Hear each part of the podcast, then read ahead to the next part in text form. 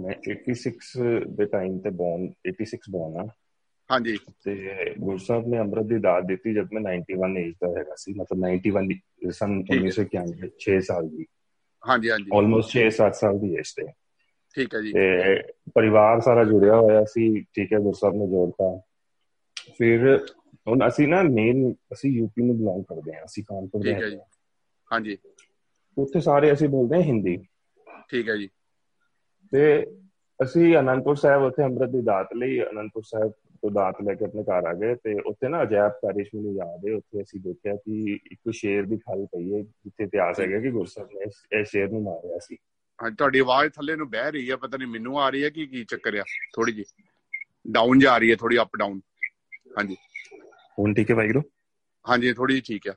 ਕੋਈ ਨਹੀਂ ਹੁਣ ਹੱਥ ਆ ਗਿਆ ਤੁਸੀਂ ਹੁਣ 5 ਮਿੰਟ ਚ ਛੇਤੀ ਨਿਬੇੜ ਦਿਓ ਥੋੜੀ ਆਪਣੀ ਗੱਲ ਜਦ ਤੱਕ ਠੀਕ ਹੈ ਹੱਥ ਨਹੀਂ ਆਉਣਾ ਫੇ ਆਪਾਂ ਲੱਗੇ ਰਹਿਣਾ ਸੀ ਹਾਂਜੀ ਬੋਲੋ ਤੇ ਕੀ ਹੋਇਆ ਕਿ ਉੱਥੋਂ ਅਸੀਂ ਜਦੋਂ ਵਾਪਸ ਆਏ ਤੇ ਮੈਂ ਛੋਟਾ ਜਿਹਾ ਹੈਗਾ ਸੀ 6-7 ਸਾਲ ਦਾ ਇੱਕ ਦਿਨ ਸੋ ਰਿਹਾ ਸੀ ਤੇ ਮੈਨੂੰ ਨਾ ਸੁਪਨੇ ਵਿੱਚ ਗੁਰਸਾਹਿਬ ਆਇਆ ਠੀਕ ਹੈ ਜੀ ਠੀਕ ਹੈ ਤੇ ਹਾਂਜੀ। ਉਹਨਾਂ ਨੂੰ ਮੈਂ ਇੱਕ ਸਹਿਜ ਸੁਭਾਅ ਕੁਐਸਚਨ ਪੁੱਛਿਆ ਹਿੰਦੀ ਵਿੱਚ ਉਹ ਸ਼ੇਰ ਆਪਨੇ ਮਾਰਾ ਥਾ ਠੀਕ ਹੈ ਜੀ ਠੀਕ ਹੈ ਜਿਵੇਂ ਜਿਵੇਂ ਇੱਕ ਨਾਰਮਲ ਬੱਚਾ 6 ਸਾਲ ਦਾ ਬੱਚਾ ਹਾਂਜੀ। ਪੁੱਛਦਾ ਹੈ ਯਾ ਯਾ ਯਾ ना कि, कि वो शेर आपने मारा था ਹਾਂਜੀ ਹਾਂਜੀ ਤੇ ਗੁਰ ਸਾਹਿਬ ਨੇ ਮੈਨੂੰ ਨਾ ਬੜੇ ਸਹਿਜ ਹੀ ਜਵਾਬ ਦਿੱਤਾ ਕਿ ਨਾ ਅਸੀਂ ਸਿੰਘ ਹੁੰਦੇ ਆ ਸਾਡੀ ਬੋਲੀ ਪੰਜਾਬੀ ਹੈ ਅਸੀਂ ਪੰਜਾਬੀ ਬੋਲਣੀ ਹੈ ਅੱਛਾ, ਠੀਕ ਹੈ ਜੀ। ਤੇ ਇੰਨੀ ਗੱਲ ਕਹਿ ਕੇ ਕਿ ਹਾਂਜੀ। ਬਸ ਫਿਰ ਮੇਰੀ ਮੰਮੀ ਨੇ ਮੈਨੂੰ ਉਠਾਤਾ ਸਕੂਲ ਜਾਣ ਲਈ ਅੱਛਾ ਜੀ ਠੀਕ ਹੈ ਤੇ ਮੈਂ ਸਾਰਿਆਂ ਨੂੰ ਉੱਠ ਕੇ ਇਨਸੀਡੈਂਟ ਦੱਸਿਆ ਤੇ ਫਿਰ ਮੈਨੂੰ